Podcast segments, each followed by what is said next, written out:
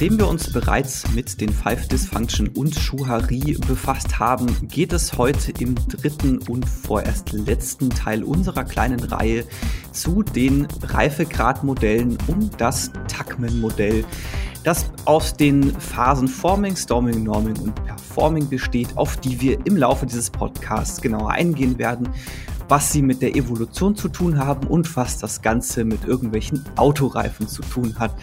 Und äh, ja, wenn ich sage wir, dann meine ich mich, den Dominik und wie immer auch den Sebastian. Hallo Sebastian. Hi Dominik, schönen guten Tag. Ja, Reifegrade Modelle, dritter Teil. Reifengrade Modell. oh, oh, Reifengrade. Pun intended. Pun intended. Ja, ich äh, bin mal gespannt, wie, wo uns diese Folge hinbringen wird. Ähm, ich habe mich nämlich schon länger mit dem Tuckman-Modell nicht mehr auseinandergesetzt tatsächlich. Habe mich jetzt aber noch mal reingelesen und wieder festgestellt, warum ich dieses Modell eigentlich ganz nützlich und ganz cool finde. Mhm.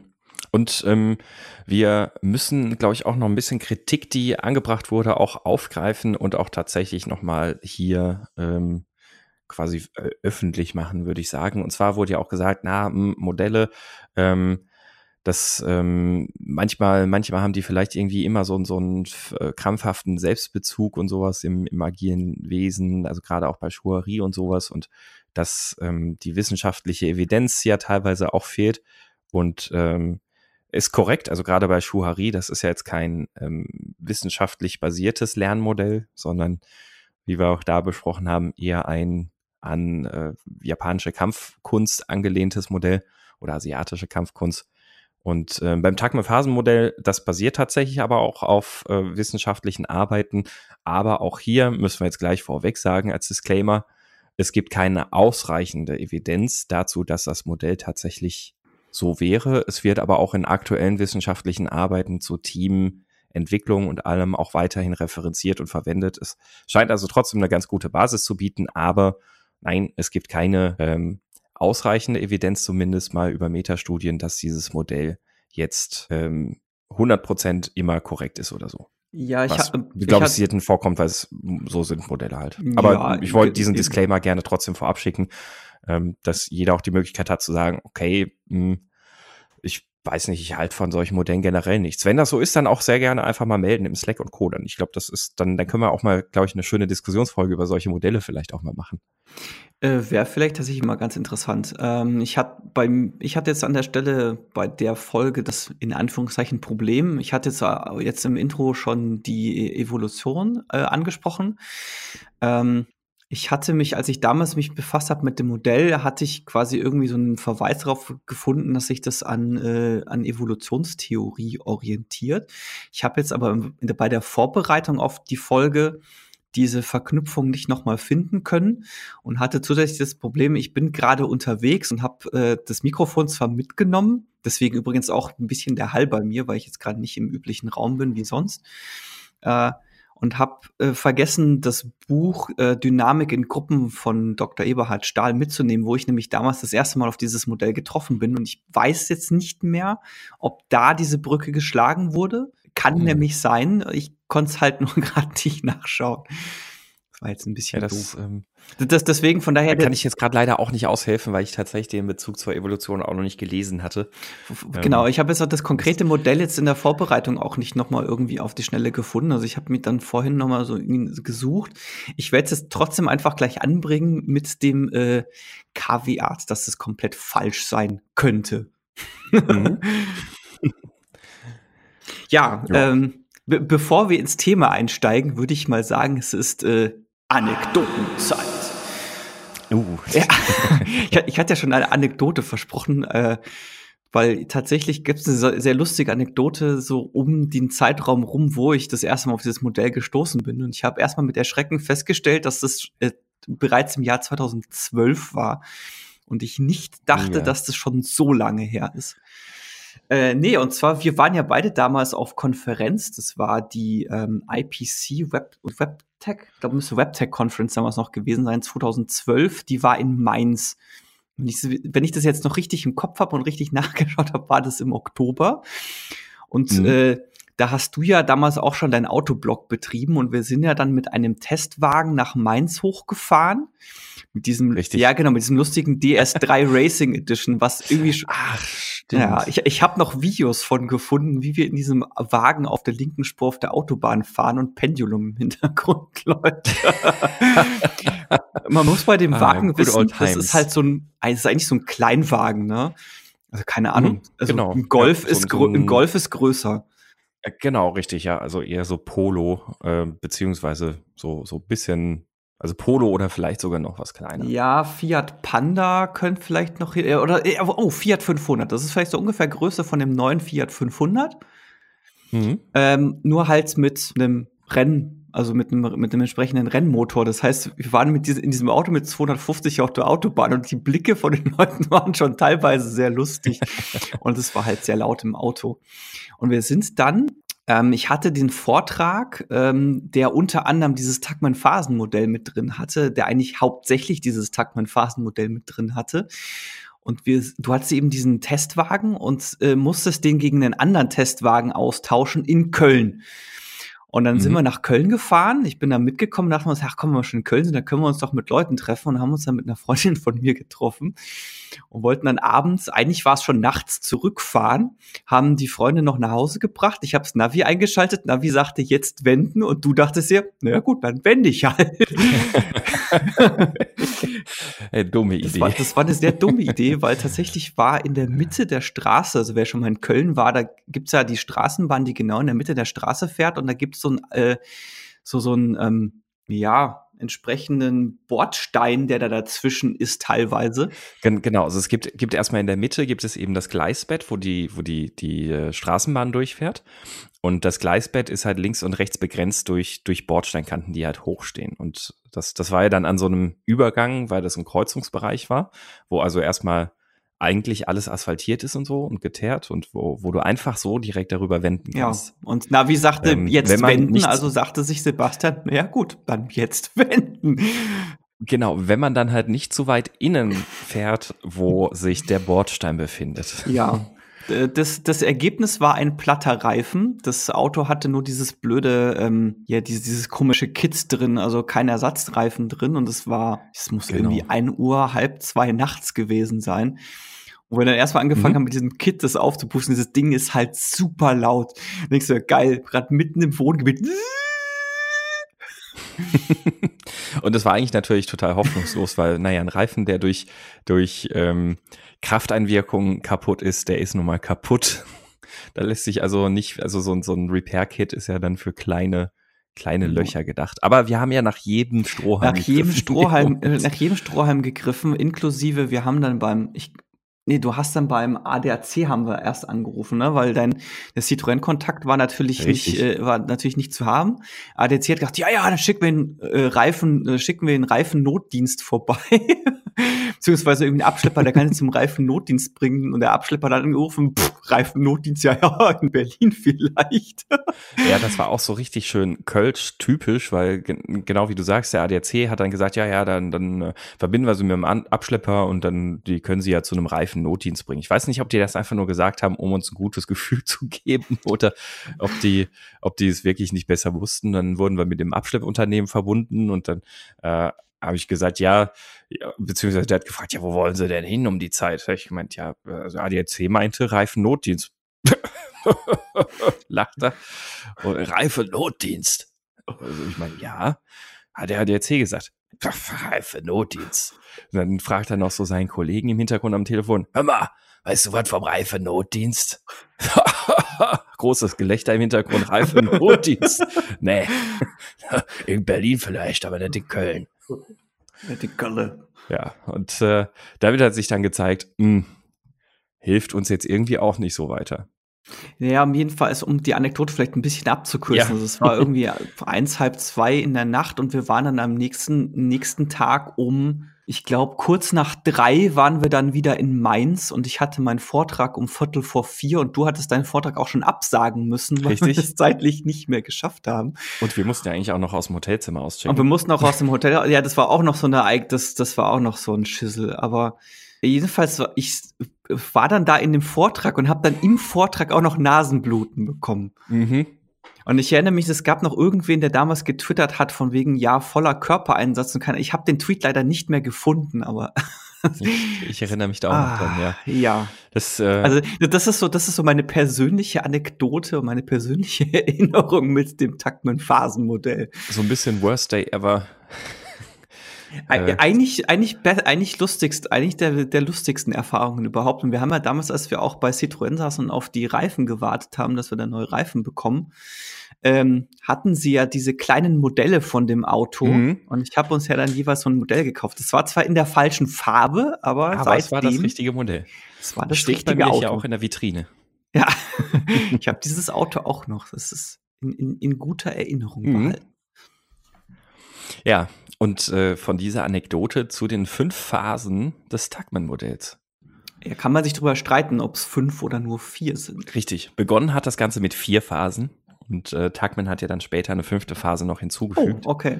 Das, ähm, ja, das, das, weiß, das, weiß, das weiß ich, also, ja, okay, da kommen wir vielleicht drauf, ob wir jetzt gleich, ob wir jetzt gerade vom gleichen sprechen. Gen genau, also ich äh, könnte mir vorstellen, also es, äh, das, das Modell wurde ja von Tuckman irgendwie, ich glaube, 63 oder 65 oder sowas das erste Mal beschrieben, ich glaube 65. Ähm, und ähm, da ist er dann auf diese erstmal vier Phasen eingegangen, die du vorhin auch im Intro genannt hast. Ähm, das ähm, Norming, äh, Quatsch, das, das äh, Forming, Storming, Norming, Performing.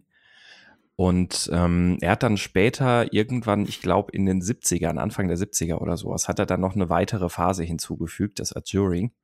Ähm, das, äh, ich, ich weiß nicht, wie allgemein so die Akzeptanz dieser Phase ist, wird aber auch in verschiedenen Arbeiten auch weiterhin verwendet. Also auch jetzt so in ähm, so, so, Bücher über Sportpsychologie und ähnliches, wo es ja auch um die Gruppendynamik etc. geht. Auch da mhm. kommt die tatsächlich zum, zum Einsatz. Aber da können wir dann, dann nachher darauf eingehen. Ich würde sagen, wir rollen das Feld von, nicht von hinten auf, sondern äh, eins nach dem anderen.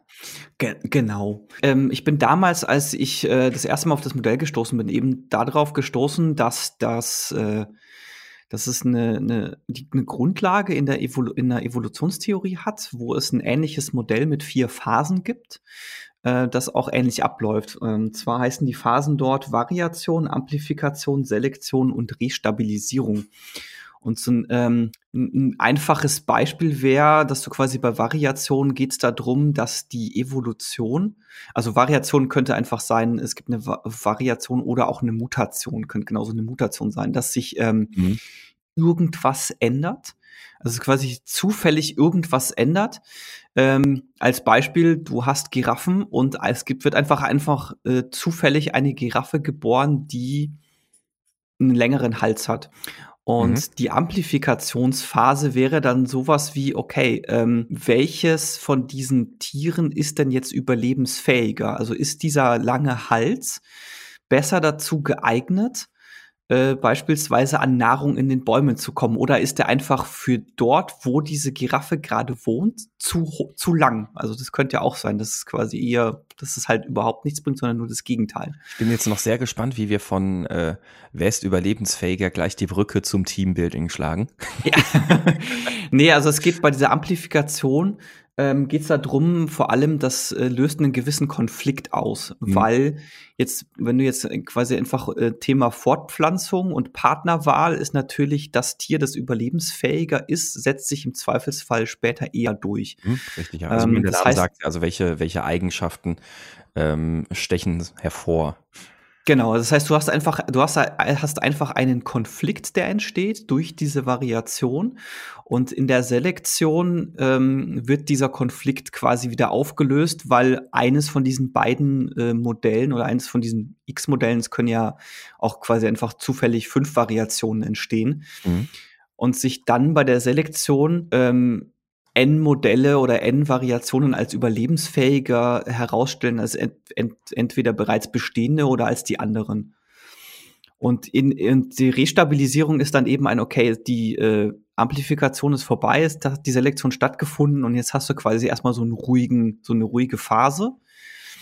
Und dann kommt es eben wieder irgendwann mal zu einer Variation beziehungsweise Mutation. Mhm. Und das ist ja tatsächlich auch ungefähr das, was in diesem Tuckman-Modell abläuft. Wenn man das ist, genau. Da würde ich jetzt tatsächlich vorschlagen, dass wir die Phasen einzeln durchgehen. Ich bin dann auch gespannt, was bei dem Adjourning kommt, weil da bin ich jetzt selber nicht nochmal drauf gestoßen. Aber vielleicht ist es das Gleiche, was ich ja auch habe. Mhm. Ja, ähm, dann würde ich mal sagen, fangen wir an mit dem Forming. Ähm, was ich ganz schön fand bei dem Forming ist, ähm, das, oder was heißt, was schön, schön fand, äh, du hast ja, Forming ist einfach, du hast eine Gruppe und die muss sich erstmal irgendwie zusammenfinden. Mhm. Das heißt, die müssen irgendwie eine Einheit bilden. Und da fand ich die, diesen, diesen Satz ganz schön, dass es entsteht ein erster Gruppenvertrag. Also tatsächlich ist so ein, okay, wir haben hier eine Gruppe und wie interagieren wir miteinander, wie gehen wir miteinander um? Und diese, diese erste Phase dieses Formings, die ist noch sehr viel von äh, Unbestimmtheit und Ungewissheit auch geprägt, weil gegebenenfalls kennt man sich noch, also in meisten Fällen kennt man sich noch nicht, wenn man äh, neu als Gruppe zusammengekommen ist und es irgend, und oder es irgendeine Änderung in dieser Gruppe gab. Und selbst wenn man sich ja schon kennt, ist es ja so, dass man, dass man meistens nicht die, die Arbeitsweise untereinander unbedingt kennt. Also das das, ja, genau.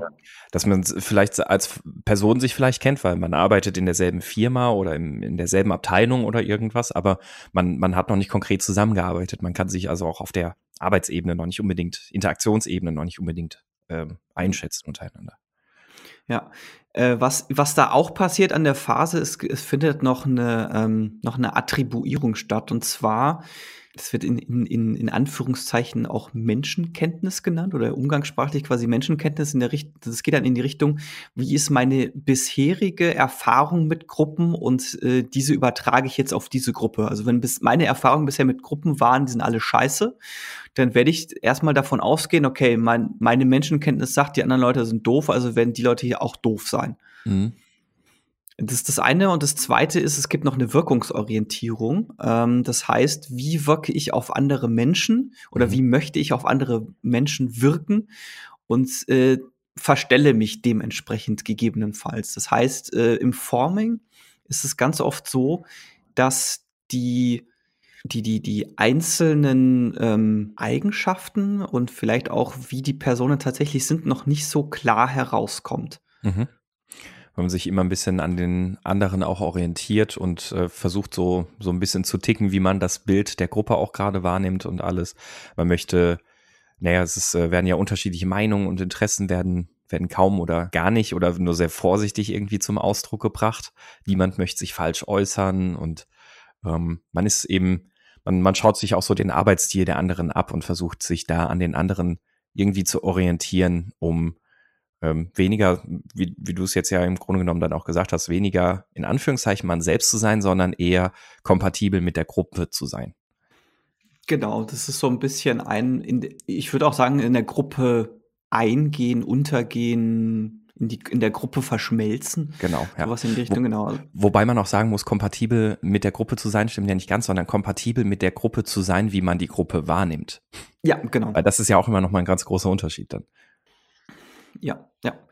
Ähm, wichtig, wichtig ist jetzt quasi, wenn man es jetzt aus der, ähm, aus der Warte des, des, eines Coaches betrachtet, ist, äh, dass man hier an der Stelle sich sehr zurücknimmt und die Gruppe einfach machen lässt, weil es wichtig ist, dass die für sich erstmal sich zusammenfinden und die da auch nicht zu irgendwas zwingen. Also die jetzt nicht zu zwingen, oh, jetzt komm, jetzt setzt euch doch einfach alle mal hier in den Raum, auch wenn ihr gerade, wenn euch das gerade überfordert.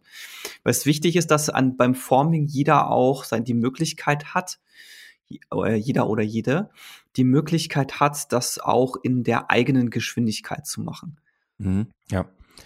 Ähm, es gibt da so ganz passend dazu übrigens auch noch weitere Modelle, die, die das gut ergänzen aus der Psychologie. Also es gibt ja dann ähm, ähm, auch so ein Modell der Gruppensozialisierung, ähm, in denen es beispielsweise auch, auch ein bisschen beschrieben wird, wie sich denn sowohl auch das äh, Commitment, also die, die, die Verbindlichkeit sozusagen der Gruppe hin verändert mit den unterschiedlichen Zuständen, in denen ich mich persönlich befinde, die, was, was so jedes Teammitglied, Gruppenmitglied eben auch entsprechend durchläuft, ähm, dass man am Anfang nämlich auch immer erstmal so ein bisschen investigiert, untersucht, also versucht zu verstehen und zu, zu forschen. Dann, dann kommt so eine Sozialisierungsphase und dann eine, ähm, dann, dann am Ende der Sozialisierungsphase ist quasi die Akzeptanz hergestellt und dann ähm, kann ich meine, meine Gruppenmitgliedschaft in Anführungszeichen pflegen.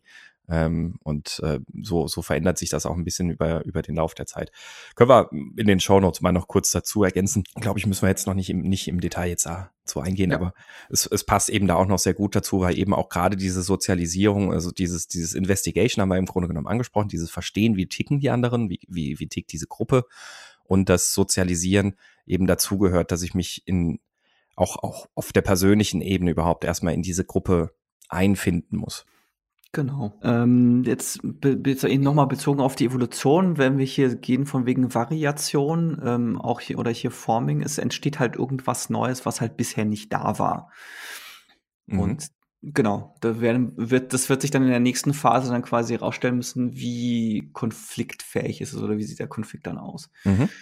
Ähm, vielleicht dann noch ganz kurz eine Sache, mhm. so auch noch mal ein bisschen bezogen auf äh, Scrum Master und, und äh, was bedeutet das denn jetzt konkret für mich zum Beispiel? Also was, was eben ähm, in der Phase halt eben wichtig ist, ist so eine Orientierungsphase da ist das Team eben halt noch sehr, sehr unsicher, dem fehlt Orientierung, sie suchen ein Stück weit nach Führung. Da werden häufiger mal solche Fragen kommen wie, ja, was sollen wir denn überhaupt tun oder wie können wir das tun und dürfen wir das denn überhaupt und, und was soll ich tun? Ähm, und solche, das, das ist dementsprechend natürlich auch wieder dann in der Scrum Master Sicht. Hier nehme ich das Team wieder ein bisschen stärker an die Hand. Jetzt können wir die Brücke schlagen zu den letzten Sachen, also zum Beispiel zum, zum Schuhari. Da gehe ich eher mal vielleicht ein bisschen aktiver nach vorne. Sag mal, komm, dann lass uns das jetzt mal so machen und ähm, ja, ihr, ihr wisst jetzt noch nicht, ob ihr das dürft, wir machen das jetzt mal so und so und dann werden wir schon mal rausfinden, was passiert und und und. Genau, wenn wir jetzt auch noch mal die Brücke zu den ähm, Five Dysfunctions bauen, wären wir da höchstwahrscheinlich irgendwo in der Phase ähm, Absence of Trust mhm. weil die, weil die Gruppe sich eben erstmal finden muss und dieses und gerade da erstmal dabei ist, dieses Vertrauen aufzubauen. Das heißt, wir wären hier auch auf der untersten Stufe, auf der untersten Ebene einfach ein, okay, wer sind wir überhaupt? Wer ist jetzt alles in der Gruppe? Wie arbeiten wir in der Gruppe und wie und kann ich den Personen in dieser Gruppe vertrauen? Mhm. Korrekt. Das heißt, wir, genau, es ist quasi so Anfangsphase, so ein, ja, hier wird halt gerade was aufgebaut. Mhm. Da wird meistens übrigens mit Vorschussvertrauen gearbeitet. Also so dieses, also wenn, wenn denn tatsächlich überhaupt, also natürlich gibt es auch Fälle, wie du es gerade schon gesagt hast, basierend auf den Erfahrungen, die man vielleicht in anderen Gruppen gemacht hat, wo es gar kein Vorschussvertrauen gibt. Ansonsten wird ja häufiger dann doch zumindest mal ein Vorschussvertrauen aufgebracht, so nach dem Motto, ja, das äh, wird schon passen. Wir, wir wollen ja hier alle in Ruhe arbeiten, so ungefähr. Ähm, da, da wird jetzt niemand böse sein, aber man ist halt da trotzdem vorsichtig, weil dieses Vorschussvertrauen wird nie ein echtes Vertrauen, also echte psychologische Sicherheit ähm, ja. Ja, ich glaube, Vors Vorschussvertrauen passt da wahrscheinlich ganz, passt da glaube ich schon ganz gut. Ich würde es tatsächlich auch insgesamt unter dem Begriff subsumieren, mhm. weil das Vorschussvertrauen kann ja halt einfach komplett abwesend sein oder minimal, so das kann ja auch maximal sein. Also meine Erfahrung kann ja auch sein, mhm alle Gruppen, alle Teams, in denen ich bisher war, waren total super. Also wird auch das hier total awesome. Mhm. Äh, ohne jetzt zu wissen, ob es tatsächlich so wird und ohne hervorsagen zu können, ob es tatsächlich so wird. Also das ist tatsächlich dann einfach so ein, okay, was habe ich bisher erlebt, was habe ich bisher erfahren und das übertrage ich jetzt auch erstmal auf diese Gruppe, eben die Attribuierung. Korrekt. Das ist übrigens, genau. Ähm, ich finde diesen den Begriff Attribuierung finde ich übrigens ganz spannend, weil der findet ja auch auf mehreren Ebenen statt. Jetzt gar nicht mal bezogen unbedingt auf Gruppen. Es gibt ja auch den Attributionsfehler. Das ist dieses typische, ja, also bei mir ist es ja so, also muss es bei allen anderen Menschen auch so sein. Ich, mhm. also, also jetzt sehr vereinfacht gesagt, also ich brauche keine Brille. Ich weiß gar nicht, was die anderen Leute haben. Mhm. Oder ich habe keine Probleme mit dem Aufstehen. Die sollen sich mal nicht so haben. Das kann doch nicht so schwer sein. Genau, ja. Ja, ich würde sagen, wir, wir machen den Übergang. Wir fangen an zu stormen. Dem Stormen sind wir jetzt im Grunde genommen in einer Art, es wird manchmal auch Nahkampfphase be be bezeichnet, beziehungsweise auch Konfliktphase. ähm, das heißt also, hier kommen sich jetzt die Teammitglieder erstmal auf eine ähm, positive manchmal, wie aber auch negative Weise näher. Ähm, es gibt Probleme, die, die in der Zusammenarbeit bestanden haben, in der ersten Phase wurden sie da noch nicht oder nur sehr zaghaft angesprochen. Also man kennt das sicherlich auch aus der eigenen Erfahrung, wo man dann vielleicht mal eher so mal gesagt hat, ah, das finde ich jetzt nicht gut. Dann hat man aber gemerkt, das ist jetzt irgendwie nicht auf Gegenliebe gestoßen und dann zieht man sofort zurück und bleibt dann auch erstmal, lässt es erstmal gut sein, weil man merkt, dass, oh, das würde jetzt ein Fass aufmachen.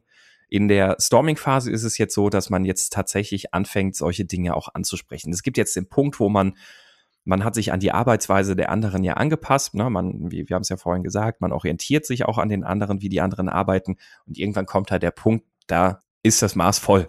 Dann sagt man halt, boah, nee, das gefällt mir so nicht, das ist, nee, ich find's blöd. Und irgendwann überwiegt dann so dieser Frust gegenüber dieser adaptierten Arbeitsweise zum Beispiel.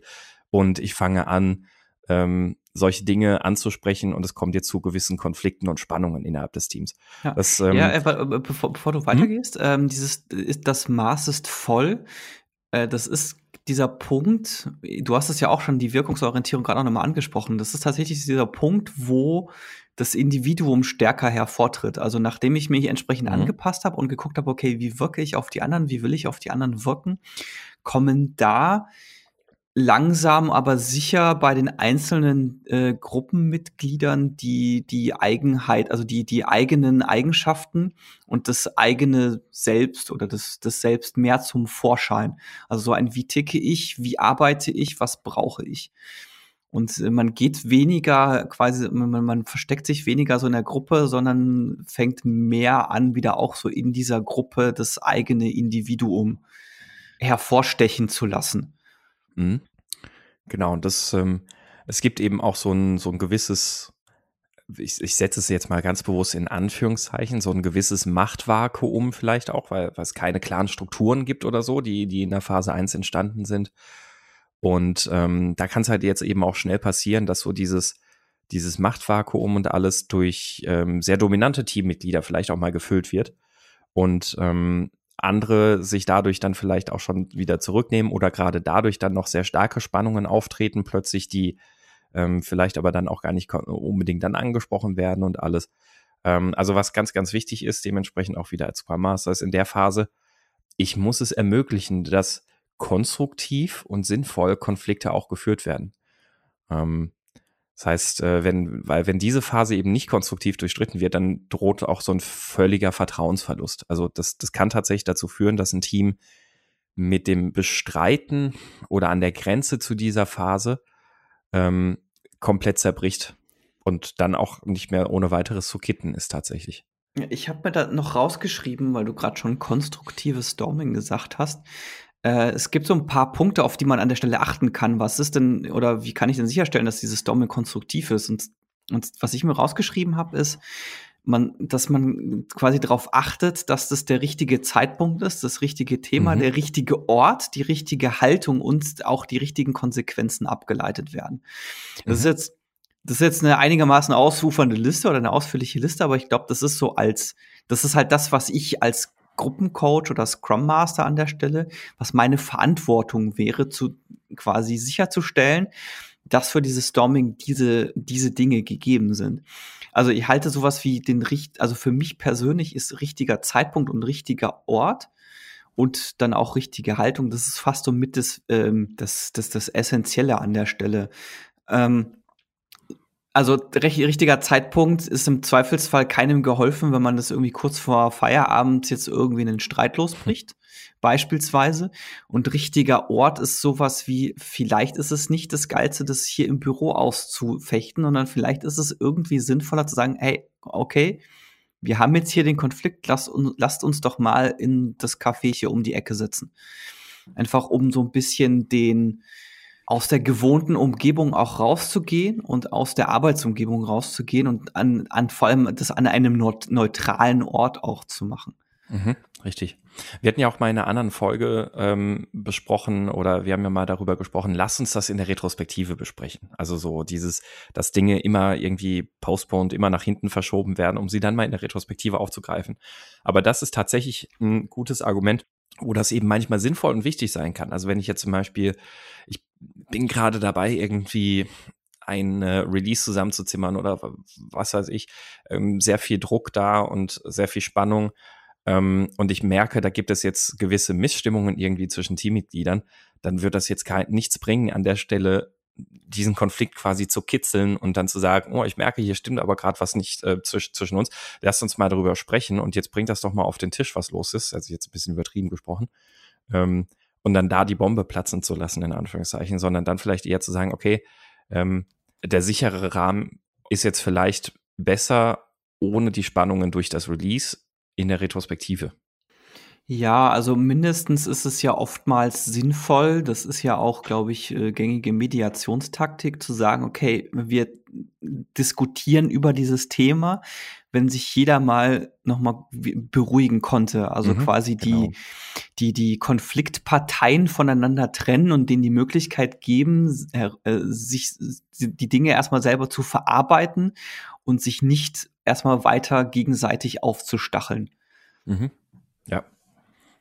Und das ist auch eben dieser, äh, dieser richtige Zeitpunkt, zu sagen, okay, also einfach zu erkennen, macht das jetzt hier gerade Sinn oder fügt das mehr Schaden hinzu? Wie du ja auch schon richtig gesagt hast, das, das kann halt da dran zerbrechen. Ja.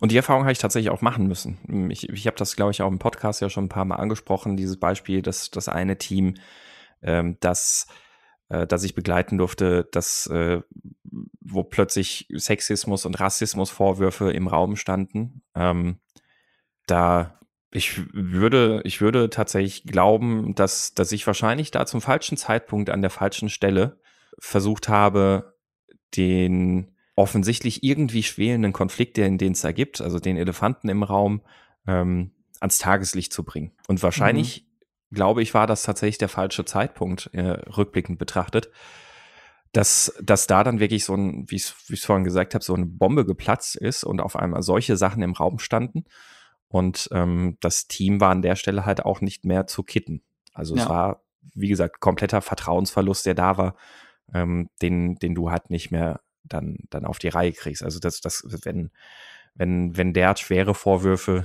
ähm, in mehrere Richtungen durch das Team krassieren, ähm, dann kannst du da, äh, brauchst, brauchst du da, glaube ich, zumindest mal extrem viel Konfliktbehebungspotenzial und wahrscheinlich kommt es dann auch schon eher in die therapeutische Richtung, was ich nicht leisten könnte. Ja, plus ich denke mal, also meine persönliche Einstellung ist es, dass es manchmal einfach äh, Gruppenkonstellationen gibt, die nicht funktionieren. Mhm. Aber da soll es jetzt gar nicht an der Stelle drum gehen, aber jetzt einfach der Hinweis, genau. es kann halt passieren, dass quasi in, diesem, in dieser Konfliktphase, wenn der Konflikt auftritt, das Team zerbricht und das ist auch nicht schlimm, wenn das passiert. Richtig. Also das ist so, das, das, das, kann passieren und es ist okay, wenn es passiert. Manchmal, genau. manchmal soll es halt nicht sein und manchmal passt es nicht zusammen. Ja. Wichtig ist für diese Phase tatsächlich, dass ich mir als Scrum Master bewusst sein muss, diese Phase, da sind wir jetzt wieder bei diesem ganz tollen englischen Wort, facilitieren. Also auch, das sehe ich tatsächlich als einen ganz, ganz essentiellen Aspekt für diese Phase oder den Eintritt in diese Phase eigentlich. Ähm, es zu ermöglichen, dem Team es zu ermöglichen, zu streiten, konstruktiv ja. zu streiten. Genau, ich, ich habe ähm. mir das auch aufgeschrieben, von wegen, ich habe mir das ein bisschen verklausuliert aufgeschrieben, ohne Ventil, manchmal kein Storming. ist, Richtig. Ja. ja. aber es ist tatsächlich dieses, Erke dieses Erkennen, okay, ähm, sehe ich da irgendwo unterschwellig einen Konflikt, der vielleicht in den, den, den, ähm, den KonfliktteilnehmerInnen nicht ganz klar ist? Und wenn ja, kitzel ich den heraus und wann und wo? Mhm.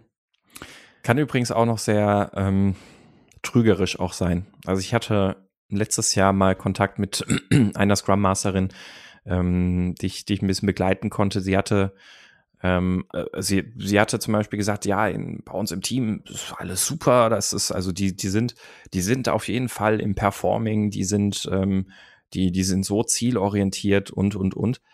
Ähm, und das hat sich dann so ein bisschen ein anderes Bild irgendwie ergeben, als, als ähm, wir dann da, da mal ein bisschen genauer zusammen drauf geschaut haben. Und äh, das, das, was sie als vermeintliches Performing empfunden hatte, war tatsächlich eigentlich ein ähm, Forming. Das, das Team steckte noch komplett im Forming und hat eigentlich immer sofort zurückgesteckt, sobald irgendjemand irgendwas gesagt hat. Und dann haben alles gesagt, ja, ja, okay, dann machen wir das so. Ähm, ja, ich bin, ich bin mir gerade nicht sicher. Ich meine mal auch irgendwo gelesen zu haben, dass du rein theoretisch innerhalb der Phasen auch noch mal so einen Kreislauf durchlaufen kannst. Ah ja, ähm, ja. Und, ja. Ähm, es, es war halt tatsächlich so, dass das Team dahinter steckt ja eigentlich eine gewisse Art Resignation und dann halt so dieses, naja, dann, dann machen wir halt wenigstens unseren, unseren Job. Da ist es jetzt nicht, da ist es jetzt nicht wert, das hat sich dann auch so in persönlichen Gesprächen gezeigt, da ist es jetzt nicht wert, hier auf der Arbeit irgendwie Energie zu verschwenden und zu streiten oder sonst irgendwas. Ähm, das, also es war also so ein, so ein eher ein sehr ähm, stumpfes Forming, ähm, wo man einfach alles hingenommen hat, was irgendjemand anders gesagt hat und dann komplett zurückgesteckt hat. Und es gab gar kein Storming an der Stelle. Also sie sind gar nicht ins Storming gekommen. Und das, das war dann auch das, woran, woran wir da dann gearbeitet haben, da so vorsichtige, zaghafte Schritte dann auch erstmal in Storming zu machen. Was aber auch wichtig war zu verstehen, war, dass ähm, auch da aufgrund des Umfelds so wenig Vertrauen da war, dass man jetzt nicht einfach so in Storming hätte gehen können. Also da ist es auch wieder gut, die Five Dysfunctions zum Beispiel mhm. mal dagegen zu legen und zu überlegen, wo stehe ich denn an der Stelle gerade? Und dann sollte ich mich erstmal darum kümmern, so ein bisschen Vertrauen aufzubauen und diese Angst vor Konflikten, die ja hier jetzt auch ganz klar deutlich mit reinzählt, ähm, die erstmal zu überwinden, damit ich so langsam in dieses Storming überhaupt eintreten kann. Ja, ich wollte ich tatsächlich auch gerade erwähnen, äh, die, den Hinweis nochmal eben auf hier die, auf die Five Dysfunctions dass ein vernünftiges Storming wird halt kaum möglich sein, wenn die Gruppe nicht in der Lage ist, auch einen Konflikt ordentlich auszutragen. Korrekt, ja. Greifst du den Ball auf zum Norming? ja, dann würde ich sagen, gehen wir mal in die nächste Phase über, wenn der Konflikt jetzt vorbei ist oder hoffentlich vorbei ist, nämlich äh, das Norming. Äh, gewissermaßen jein, also sie dauern ja noch an, aber von dort heraus. Ja, sie dauern noch an, aber von dort heraus, also das ist so ein bisschen, also die Übergänge sind ja fließend. Also man kann, es mhm. gibt, es gibt nicht den einen Zeitpunkt. Und das ist auch, wie bei allen anderen Modellen, ist das natürlich nur eine Vereinfachung. Also auch hier wieder nochmal äh, erwähnt, dass das natürlich nicht die absolute Wahrheit ist, sondern einfach nur ein Hilfsmodell, das helfen, also, also dass das mich unterstützen soll, dabei gewisse Dinge zu verstehen und eventuell auch irgendwie eingreifen zu können. Und mhm. deswegen ist natürlich wie, wie vom Forming zum Storming ist auch vom Storming zum Norming die, die Übergangsphase fließend. Und es kann durchaus ja sein, dass, ähm, also im Storming, das ist ja in der Regel nicht nur ein Konflikt, sondern es werden ganz oft mehrere Konflikte sein, an denen sich irgendwas entzündet, gerade wenn die Gruppe komplett neu ist. Und dann kann es ja durchaus sein, dass ich bei einem Thema das schon abgeschlossen habe und auch schon Entscheidungen getroffen habe, aber bei drei anderen noch überhaupt nicht. Deswegen ist es so ein, es gibt nicht den einen Zeitpunkt. Und äh, beim Norming äh, geht es einfach darum, okay, wir haben den Konflikt ausgetragen, wir kennen alle Standpunkte, was machen wir denn jetzt da draus?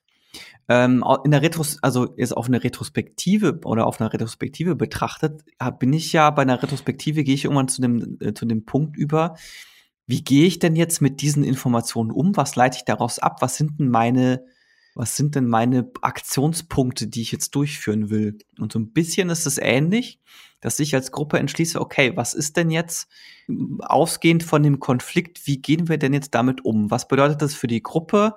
Wie ändert sich der Gruppenvertrag? Wie ändert sich die Dynamik zwischen uns und wie ändert sich unsere gemeinsame Arbeitsweise? Und äh, was ich noch ganz, was ich noch ganz interessant finde, es gibt da zwei, also was heißt also was gemacht wird, es werden halt gewisse Regeln eben festgelegt. Ähm, das kann, das wird oftmals explizit stattfinden und es wird oftmals auch implizit stattfinden. Und es gibt tatsächlich Regeln erster Ordnung und Regeln zweiter Ordnung. Und äh, die Regeln erster Ordnung sind, was wird denn überhaupt beschlossen? Und die Regeln zweiter Ordnung sind, wie wird es beschlossen? Das heißt, dieses Norming ist nicht nur so ein, okay, was beschließe ich jetzt, sondern das Norming ist auch die fest, die gemeinsame Festlegung darauf, wie wird das denn beschlossen? Also machen wir das irgendwie implizit? Machen wir dann äh, eine Abstimmung? Machen wir, also jetzt sehr vereinfacht gesagt, ein demokratisches System ist ja auch, es gibt ja unterschiedliche Wahlverfahren. Mhm. Das, das, ist, das ist auch Teil des Normings. Ein, okay, jetzt dieser konkrete Fall, wie wollen wir das denn überhaupt jetzt beschließen? Ähm, ja, genau. Also es ist da, ähm, also da, da gibt's ja eben, ich glaube, wir haben es schon auch ein paar Mal mal angerissen, so aus dem systemischen Konsensieren und sowas, ähm, was man ja bei Teamentscheidungen eher dem der Mehrheitsabstimmung, einer, einer Major Majoritätsabstimmung ähm, äh, bevorzugen sollte. Und genau, also im Grunde genommen in, in der Phase wird's vor allem auch, ähm, du hast ja vorhin gesagt, im der, der, der Übergang vom, vom Norming, äh, Quatsch, vom, vom Forming zum Storming findet auch deshalb statt, weil ich mich eben stark an mir orientiere und irgendwann, wie ich es gesagt hatte, das fast ein bisschen zum Überlaufen kommt, weil mir das irgendwie dann doch halt nicht passt. Ich kann es nicht länger hinnehmen, wie gearbeitet wird oder was auch immer. Ähm, und jetzt ist es so, dass man im Norming jetzt eben sich auch wieder zum Team hin orientiert, aber nicht auf eine Art und Weise so, ähm, ja, ja, ich versuche mich jetzt irgendwie dem Team anzupassen, sondern dass man jetzt versucht, ähm, das Team zu formen, zu, zu normieren, zu sagen, okay, was ist denn unser Verständnis von Team? Wie wollen wir zusammenarbeiten? Wie wollen wir interagieren? Und wie du sagst, so, es, es entstehen Regeln, Normen, Umgangsformen, Verhaltensweisen, Arbeitsweisen, ähm, Kommunikation, Feedback, Kooperation, also was wird, wird da jetzt dann eben nach und nach so ein bisschen na, nicht unbedingt festgenagelt, aber ein gemeinsames Verständnis gearbeitet. Also wie, wie wollen wir so etwas tun? Genau. Es kann, es kann durchaus hilfreich sein, das explizit aufzuschreiben. In der Regel findet es aber nicht explizit statt. Und das sind dann, es können auch, es können so Sachen sein wie, wann treffen wir uns denn tatsächlich zum Daily? Und es können auch so Sachen sein wie, wie, wie ist unsere ähm, Kommunikationskultur und wie stellen wir sicher, dass diese Kommunikationskultur auch eingehalten wird. Mhm. Genau. Aber so Teamnormen, die, die können natürlich in dem Zuge auch mal aufgestellt werden, was aber eigentlich besser ist, wenn diese Teamnormen, so gewisse Teamregeln von Anfang an eigentlich existieren. Ähm, jetzt habe ich nämlich im Norming die ultimative Möglichkeit, mich noch stärker wieder auf diese Normen zu berufen und sie jetzt mit Erfahrungen, die wir tatsächlich auch im Konfliktfall im, im, im Team gemacht haben, ähm, diese Teamnormen jetzt zu überarbeiten und jetzt wirklich rauszufinden, was wirklich wichtig ist für uns. Genau, und äh, da ist auch wichtig zu wissen, ist, dass auch, ne, auch dieses Norming ist nicht so ein, also wird in der aller Regel nicht äh, problemfrei ablaufen. Was heißt problemfrei ist falsch, ähm, wird nicht reibungslos ablaufen, weil natürlich auch da bei dem Norming, bei dem, okay, wir einigen uns jetzt auf gewisse Dinge, natürlich gibt es da Widerstände. Etwa, weil ich meine Lösung als die bessere erachte oder beispielsweise, weil es einfach sich Teilgruppen gebildet haben, die sehr unterschiedliche Meinungen haben. Ähm, da finde ich ein schönes Anspruch, an, an, ein schönes visuelles oder ein schönes realweltliches Beispiel ist einfach, wenn man so Bundestagsfraktionen sich anschaut. Die können sich untereinander super verstehen, aber können halt trotzdem zu gewissen Themen sehr unterschiedliche Meinungen haben. Und es kann natürlich auch in so einer Gruppe sein, dass sich zwar dann äh, dass ich jetzt halt einfach Teilgruppen habe, die dann sehr gegensätzlich sind und die das Norming erschweren können. Mhm. Jetzt auf, Pro auf, Programmierung bezogen, äh, Klassikerbeispiel, Tab, benutzen wir Tabs oder benutzen wir Spaces? das, das kann eine sehr interessante, sehr ausufernde Diskussion werden. Ja. ja. Mhm. Genau, und was ich finde in, in der, in der Norming-Phase, da merkt man eigentlich auch immer ziemlich gut, wie viel Fokus drauf gelegt wurde, konstruktiv zu streiten. Also dieses, dieses konstruktive Streiten, in Anführungszeichen, eine gesunde Konfliktkultur ähm, in der Storming-Phase auch zu erlernen. Ähm, weil wenn, ja. wenn das weniger gegeben ist, wird man sehr häufig aus dem Norming auch immer wieder ins Storming zurückfallen. Also es werden Konflikte werden immer wieder nochmal neu aufgerissen werden. Und wenn wir auch nochmal über die Five Dysfunctions sprechen wollen, was hier auch wieder sehr, sehr treffend ist, ist Lack of Commitment. Du hast es gerade schon gesagt. Also wenn ich ähm, zum Beispiel durch Mehrheitsabstimmungen dafür sorge, dass, dass äh, ja, dass, dass Einwände, die jemand vielleicht gegen etwas hat, eher übergangen werden, anstatt gehört zu werden.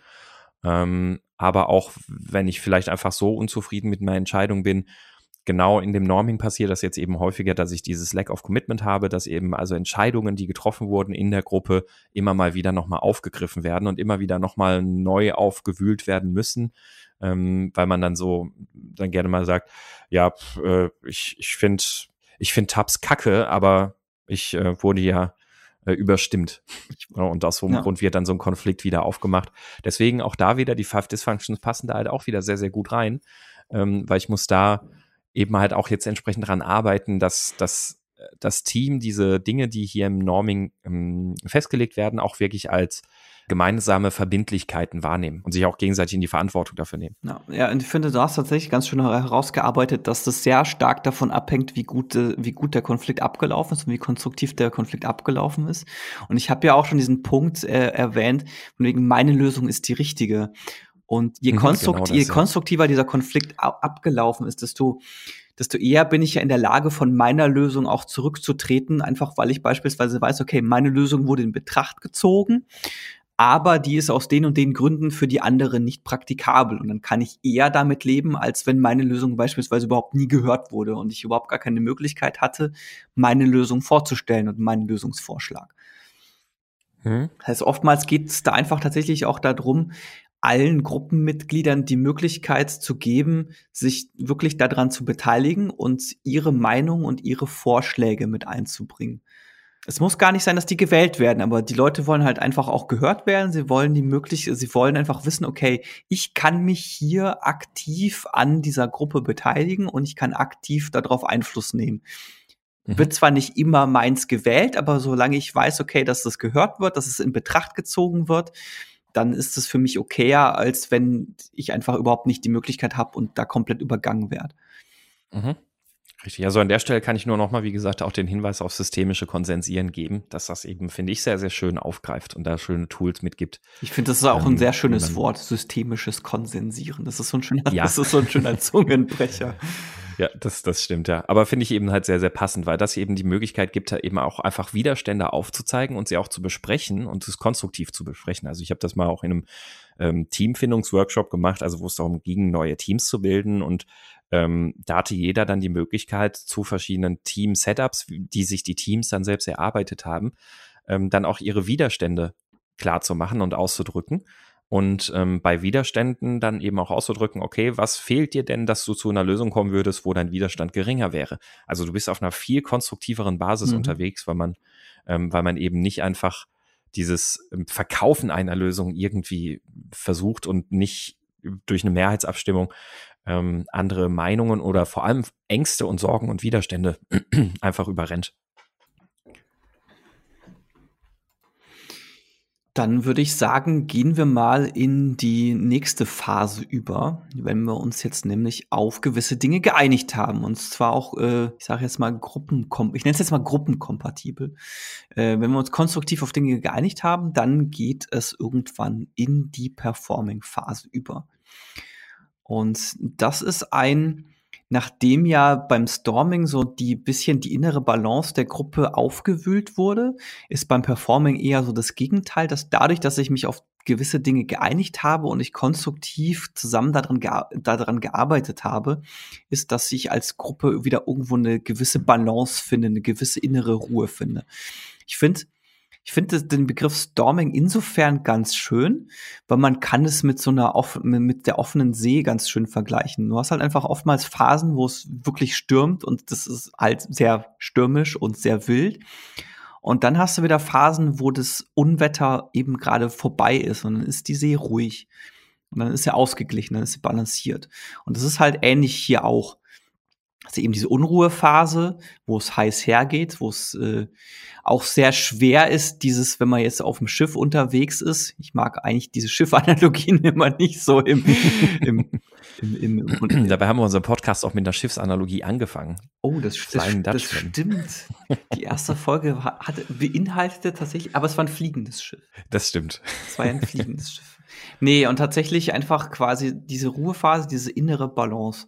Und dadurch, dass, ähm, dass diese neuen Regeln aufgestellt wurden, ähm, wird es einfach jetzt quasi ausprobiert, okay, wir haben das jetzt, wir haben jetzt diese Regeln erlassen und wir probieren die jetzt aus und jetzt gemeinsam als Gruppe schauen wir jetzt mal, was bringt uns das.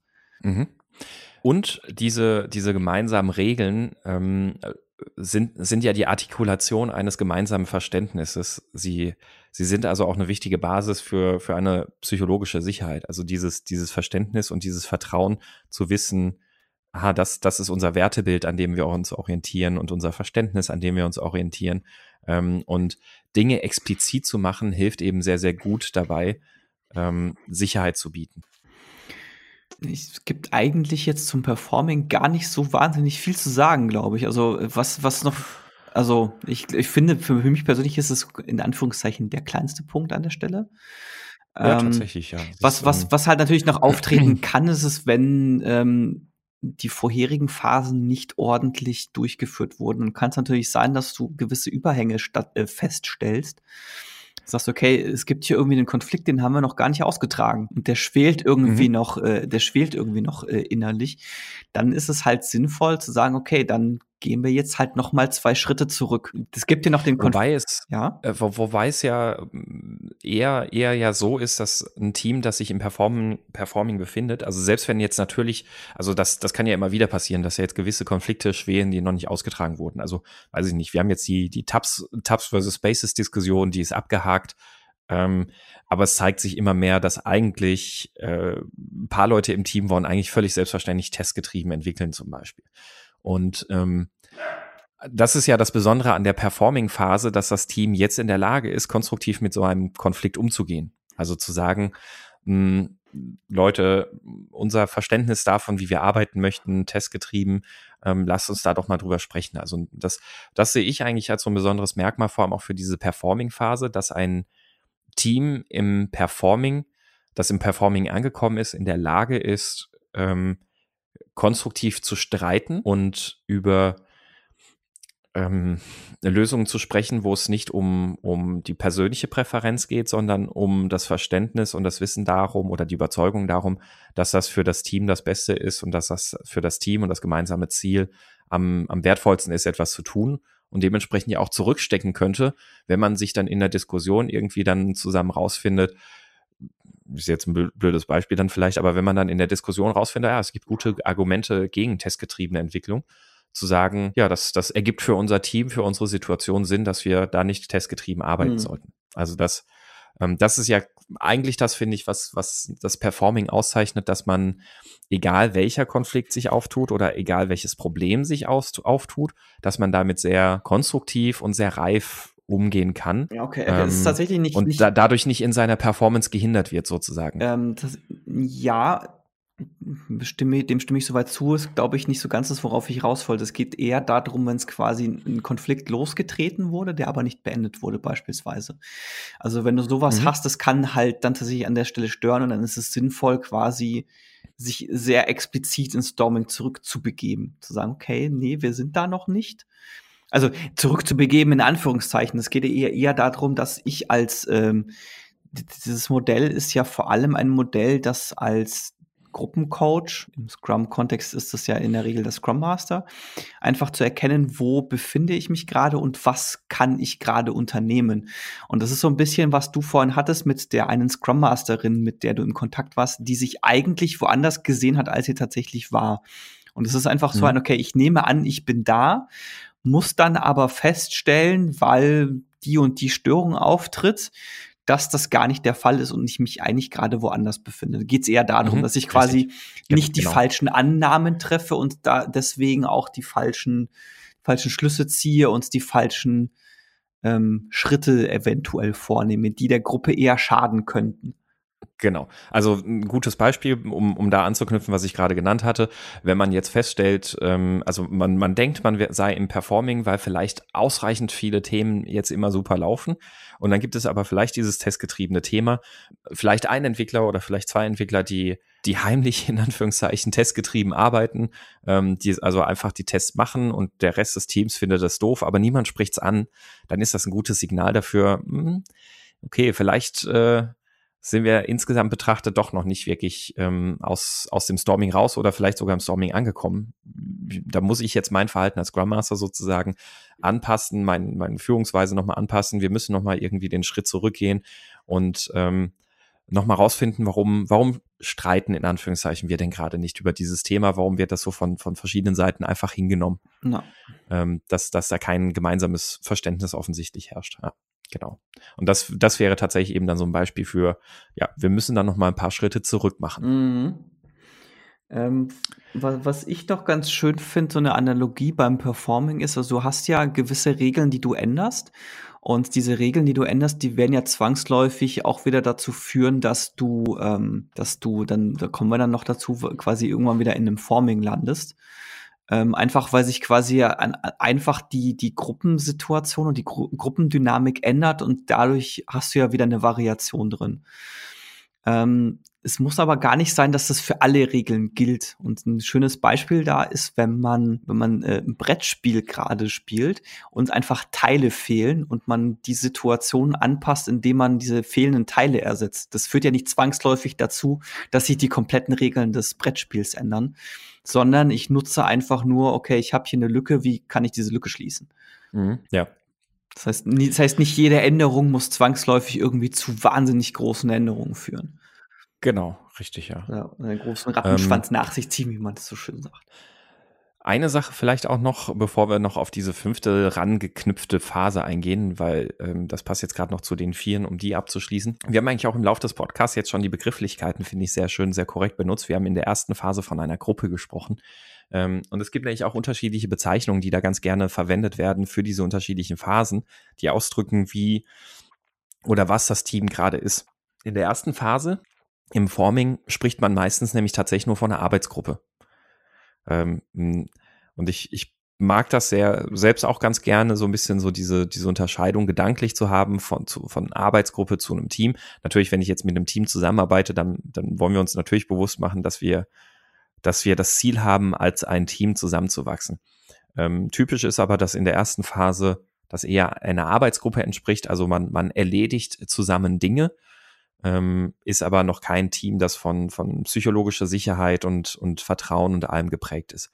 In der zweiten Phase, in der Storming-Phase, spricht man gerne von so einem Pseudo-Team. Also es wird, ähm, es, es hat so erste, erste Dinge, die, ähm, die, die signalisieren, dass, dass es geht eigentlich hier darum, irgendwie ein Team zu sein, aber es gibt eben auch ganz oft diese, diese trügerische Sicherheit oder dieses trügerische Gefühl, ja, ja, wir sind Team, aber eigentlich ist es eben halt nicht. Ähm, in der dritten Phase spricht man gerne von einem potenziellen Team. Dieses Team hat jetzt also das Potenzial, ein echtes Team zu sein. Also sie haben es geschafft, Konflikte zu überkommen. Sie, sie, sie nutzen Normierung, um sich, um, um sich jetzt gemeinsam quasi als Team zu entwickeln, an einem gemeinsamen Ziel auszurichten. Und in der vierten Phase im Performing, da spricht man jetzt von einem echten Team. Also ein Team, das ähm, selbst solche Normierungen oder solche Regeln manchmal gar nicht mal, also nicht mal unbedingt mehr braucht als explizit aufgeschriebene Sachen, sondern derart stark ähm, gemeinsame Ziele in den Vordergrund stellt und an, aktiv an der optimierten Umsetzung von den Zielen arbeitet und diese ganzen Grundlagen für ein konstruktives Arbeiten hat. Da ist auch die psychologische Sicherheit gegeben. Ich habe keine Angst, dass wenn ich was sage, dass das gegen mich verwendet wird und, und, und. Das, sind dann so diese Dinge, die dann ein echtes Team dann auszeichnen. Was ich noch ähm, an der Stelle wertvoll finde, ist einfach die Betrachtungsweise, dass es äh, sinnvoll ist, dass, dass jedes Team irgendeine Art äh, Gruppen ich nenne es mal Gruppenleiter hat, auch wenn Leitung nicht mit disziplinarischer Leitung gemeint ist, irgendeine Art Gruppencoach, der dieser Gruppe oder dem Team einfach hilft, diese Phasen zu durchlaufen und selber besser zu werden. Also so wie ein Fußballteam einen Trainer hat oder wie ein Scrum-Team einfach einen Scrum Master hat. Also völlig egal, ob ich jetzt Scrum mache oder irgendwas anderes, einfach, dass ich diese eine Person habe, die in der Lage ist, so diese Dinge von außen zu betrachten und die Gruppe, also die Gruppe als sich ans, an sich anzuleiten. Wie gesagt, nicht mhm. disziplinarisch, mhm. sondern eher unterstützend gemeint. Ja. Ähm, Genau, und dann, du hast es ja auch schon gesagt, also natürlich ist auch ein, also im, im Grunde genommen von jeder Phase, in jeder Phase oder in jede Phase zurück ein Übergang möglich. Also ich, ich kann vom Performing auch wieder ins Storming fallen. Das passiert zum Beispiel auch insbesondere dann, wenn ich ähm, Veränderungen innerhalb des Teams habe, wenn neue Teammitglieder dazukommen, ähm, dann, dann kann sich das wieder komplett durcheinander würfeln. Und äh, Tagman hat auch selbst gesagt, dass nicht alle Teams alle Phasen so durchlaufen. Also es ist ähm, das auch hier wieder, dieses Modell ist keine absolute Wahrheit. Was? Es soll vor allem auch ein bisschen, ja, soll vor allem Orientierung bieten, einfach zu verstehen, wie tickt das Team denn jetzt gerade und was wäre der nächste Schritt, den ich für dieses Team gehen könnte oder den wir versuchen sollten, im Team zu gehen. Hm, die letzte, die fünfte Phase, die Tagman später hinzugefügt hat, ist jetzt allerdings die Phase, in der auf die kann keine weitere folgen. Also während auf das Performing tatsächlich auch nochmal wieder zum Beispiel ein Storming folgen kann, kann auf die letzte Phase, auf das Adjuring nichts weiter folgen. Denn im Adjuring geht es darum, dass das Team sich auflöst. Ähm, der Anfang vom Ende sozusagen, die Auflösungsphase. Ähm, das ist, ist der Zeitpunkt, wo sich das Team so dem, dem Ende des Projektes ähm, zum Beispiel näher hat. Also die Zusammenarbeit des Teams dem Ende zugeht und es jetzt darum auch geht, wichtigsten Erkenntnisse ähm, die man so gemacht hat, sicherzustellen ähm, und auch die Kooperation auch nochmal zu feiern und, und, und damit zu einem gebührenden Ende zu bringen und ähm, wirklich sich ähm, das, was das, das, was man in dem Team gelernt hat und wie das funktioniert hat und alles auch nochmal hochzuhalten und ähm, auch bewusst zu machen und sich dann damit eben aus dem Team und auch von seiner Rolle, die man innerhalb des Teams eingenommen hat, zu verabschieden. Ja, okay, verstehe. Ich, ich meine tatsächlich doch, dass ich über diese äh, Phase gestolpert bin. Ich hatte den Namen jetzt noch nicht mehr im Kopf. Mhm. Also ähm, ich, ich glaube, du hast mir sogar auch mal von der Phase erzählt. Also ich glaube, wir haben uns irgendwann auch mal vor Jahren mal drüber unterhalten. Ähm, sie ist natürlich Im Zweifelsfall war es 2012 im Auto, als, Vielleicht, wir, als, als, wir auf den ADAC oder so gewartet haben. genau. Also ich weiß jetzt nicht, wie weit sie relevant ist für die Teamentwicklung. Ich glaube, sie ist sehr relevant für die weitere Teamentwicklung eines Teams, wo die Teammitglieder hinwechseln nach dem Projekt. Ähm, also für, für das natürlich jetzt laufende Projekt ist es bringt es nicht mehr so viel, außer natürlich, dass ich dafür sorgen kann, dass damit positive Erinnerungen verknüpft bleiben oder konstruktive Erinnerungen vor allem auch verknüpft bleiben. Ähm, es soll aber sehr viel helfen, Orientierung, zukünftige Orientierung und Hilfestellungen für künftige ähm, Teams dann auch wieder mitzubieten und mitzunehmen. Das heißt also, ähm, ja, also es ist ähm, was, was vielleicht tatsächlich auch noch interessant ist, also gerade wenn ich natürlich innerhalb eines laufenden Projektes, innerhalb eines laufenden Teams noch bin und das Ende ist absehbar, dann muss ich da natürlich auch ein Stück weit aufpassen. Deswegen ist die Phase vielleicht auch noch ganz interessant, war auch das ähm, so mit dem absehbaren Ende der Zusammenarbeit kann auch das Motivationsniveau der Teammitglieder sinken. Ja. Also ja. es gibt vielleicht Unklarheit über die Zukunft, was passiert danach, in welches Team komme ich danach, in welches Projekt komme ich danach, ähm, was auch immer. Und ähm, wenn, wenn ich äh, diese, diese Auflösungsprozesse da auch nicht konstruktiv fördere und ähm, begleite, dann kann das natürlich auch schon passieren, dass so dieses ähm, Scheitern und Zerfallen des Teams auch schon vor dem Projektende passiert. Also das, die Erfahrung habe ich nicht tatsächlich ah, okay. auch schon mal. Das wäre das wär jetzt nämlich meine Frage gewesen, ob du das die, schon mal, ob du diesen Fall schon mal hattest. Genau, also da wurde tatsächlich nämlich dann in äh, so, so zum, zum Ende des Projektes hin sehr viel weniger, ich sag mal, gestritten. Also da wurden, das, es hat sich wieder so ein bisschen angefühlt wie so ein Norming, wo die Leute dann einfach gesagt haben, ah komm, das ja, ist, ist mir jetzt egal, wie was, wie was machen, ob wir es jetzt so machen oder ist so. Ist ja eh bald rum. Egal. Genau, ja. Und das, das ist tatsächlich sowas, vielleicht insofern tatsächlich noch ganz interessant, diese Phase auch im Hinterkopf zu haben. Ja, tatsächlich. Und ja. sich dessen bewusst zu sein. Genau, wenn wir jetzt aber vom, äh, um quasi den Kreis zu schließen, weil das ist ja natürlich so ein äh, Kreismodell, wenn wir jetzt das Ajoring, wenn wir das Ajoring jetzt wieder verlassen, dann werden wir uns irgendwann mal nach dem Performing wieder im Forming oder manchmal dann in der, an der Stelle auch Reforming genannt äh, befinden. Sei es, weil du hast, hast du vorhin ja schon genannt, kommt jemand Neues rein, jemand verlässt das Team oder irgendwas in der Dynamik ändert sich, jemand wird befördert und solche Sachen. Also alles, was irgendwie die Teamdynamik ändern kann, was ja was ja auch Regeln sein können, die sich das Team aufgestellt hat, die werden irgendwann zu einem Reforming führen. Und dann sind wir wieder am Anfang von dem Kreislauf. Mhm. Ja. Ja, also ein wunderschönes Bild. Wie gesagt, ähm, es ist auch hier wieder es, nur eine Vereinfachung keine, der Realität. Richtig, also es gibt es gibt keine keine wissenschaftliche Evidenz in der, also das Modell ist wissenschaftlich begründet. Es wird auch in der Wissenschaft auch heute noch sehr, ähm, sehr häufig benutzt, wenn es um Teamdynamik, Gruppendynamik, Teamentwicklung und alles geht. Ähm, auch in verschiedenen Bereichen. Das, also es ist, wird auch im psychologischen ähm, Studien etc. wird das, wird das häufig referenziert. Es ist also nicht unbedingt einfach nur ein selbstreferenzielles Modell.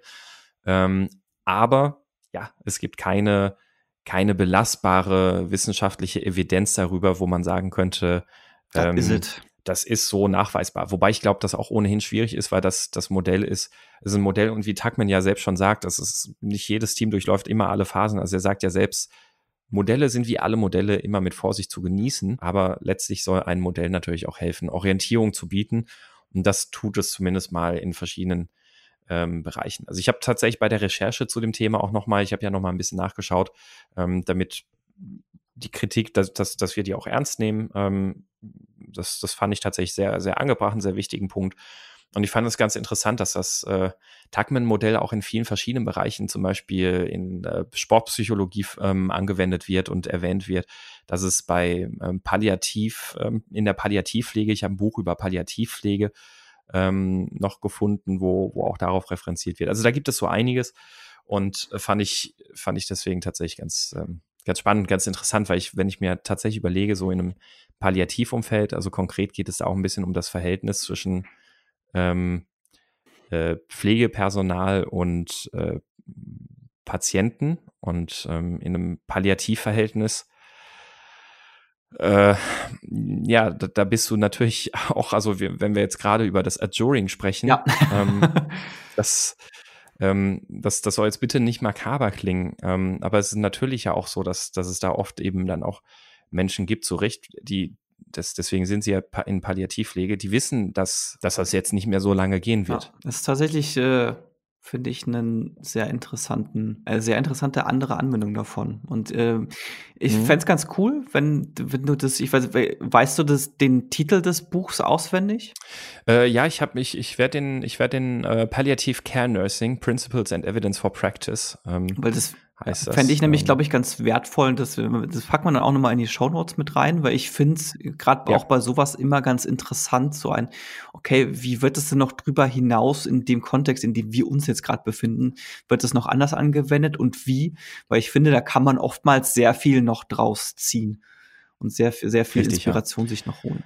Weil, äh, ja, wie, wie, das ist natürlich ein super spannender Aspekt. Ne? Also wie bildest du ein äh, Team auch unter Pflegekräften? Wie, wie kannst du da ein Team entwickeln, wenn das ähm, gemeinsame Ziel endlich ja. ist? Ja, tatsächlich spannend. Ich würde jetzt, um das Thema noch abzuschließen, auch noch mal eine Buchempfehlung ähm, äh, aussprechen. Ich habe das Buch vorhin schon genannt. Ich bin mir auch ziemlich sicher, dass ich das schon häufiger in meinem Podcast empfohlen habe, aber ich finde es halt wirklich sehr gut, nämlich das Dynamik in Gruppen von ähm, Dr. Eberhard Stahl. Das orientiert sich tatsächlich komplett an diesem Modell und äh, ist sehr analytisch aufgebaut. Sprich, es ist sehr stark ein, wie erkenne ich, dass ich in dieser Phase bin? Ähm, wie gehe ich konstruktiv durch diese Phase durch und wie begleite ich die Gruppe aus dieser Phase auch wieder hinaus? Und ich finde mhm. das wirklich ein sehr, sehr gutes Buch. Deswegen nochmal an dieser Stelle die Empfehlung, für Dynamik in Gruppen vom Dr. Eberhard Stahl. Packen wir dann auch in die Show Notes. Korrekt. Ja, und dann wäre es jetzt Zeit für der Pick der Woche. Jawohl. Ich fange einfach mal an. Ich baue nämlich mal auf dem Pick der Woche vom äh, letzten Mal auf. Und zwar hatte ich beim letzten Mal ja dieses Why You Should Quit the News, diesen länglichen Artikel. Mhm. Und ich habe es leider noch nicht ausprobiert, äh, aber ich fand den Artikel sehr ah, interessant. Ah, cool. Ja, ich, ähm, ich habe mir das nämlich tatsächlich mal gesagt, okay, ich probiere das jetzt mal einigermaßen aus. Und es gibt dann eine Seite, die ich schon länger auf dem Schirm habe. Die heißt Perspective Daily. Und das ist ein journalistisches Angebot, ein bezahltes journalistisches Angebot, das äh, quasi mehr oder minder das versucht umzusetzen, was auch in diesem Artikel drin steht. Äh, die haben nämlich nur so irgendwas zwischen ein und drei Artikel, die sie pro Tag veröffentlichen. Und das sind in der Regel auch längere Artikel, die versuchen, gewisse Dinge ein bisschen genauer zu beleuchten und einfach ein bisschen von diesem newsgetriebenen Journalismus wegzukommen und einfach wirklich journalistische, ausführlichere Artikel zu liefern. Ich finde, cool.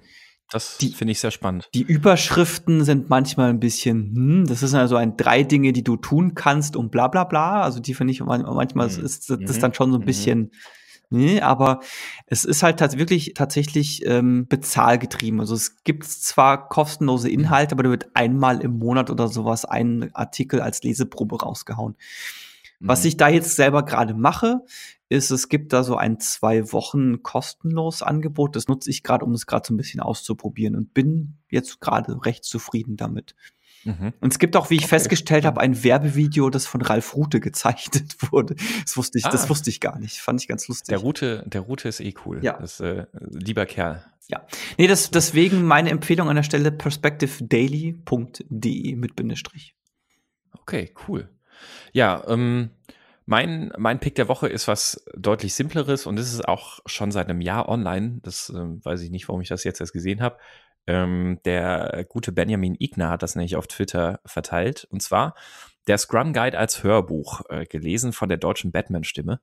und äh, das finde ich sehr, sehr, sehr cool. Ähm, ist auch ich, wir, wir haben ja schon ein paar Mal drüber gesprochen. Es lohnt sich immer mal wieder, den Scrum Guide auch nochmal zu lesen und nochmal zu verinnerlichen, weil für mich persönlich, mir geht es oft so, dass wenn ich da drin irgendeinen Absatz nochmal ein Jahr später lese, dass ich nochmal ganz anders wieder drüber nachdenke.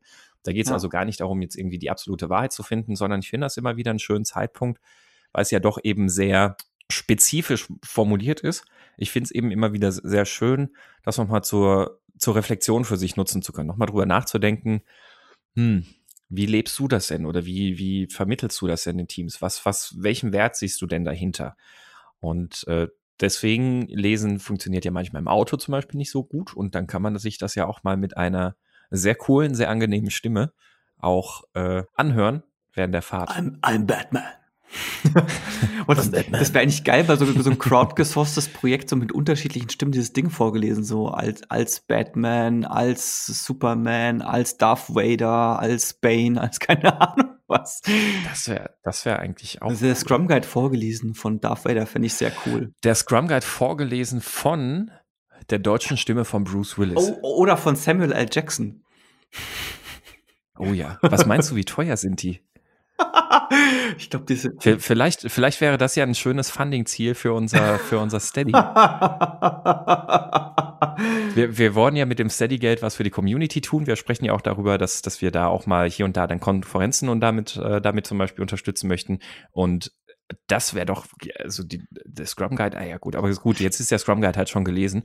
Ähm, ja, aber gut, aber vielleicht aber findet man da ja was anderes Cooles. Ach ja. Fan Scrum Guide gelesen von, von Bruce Willis. Sprint Planning. Im Sprint Planning geht es darum. Sehr gut. Schweinebacke. Ja. Sehr schön. Ah, gut, ja, das ist das ja, der Woche wird verlinkt und äh, genau. und äh, ja, hört, hört rein, zieht es euch aufs Handy oder sonst was runter und äh, nutzt es, um um mal wieder über den Scrum Guide zu reflektieren. Genau, und äh, das war's dann für diese Folge. Und um uns beim Reflektieren zu helfen, wäre es natürlich ganz fantastisch, wenn ihr uns Feedback zu der Folge gebt. Das könnt ihr am einfachsten in unserem Slack-Kanal finden. Den Zugang dazu findet ihr unter meinscrumiskaputt.de slash Slack. Dort wird es im äh, General-Kanal gibt es immer auch ein äh, Posting zu der aktuellen Folge. Da könnt ihr einfach in einem Thread das, äh, den, den, das Feedback hinterlassen.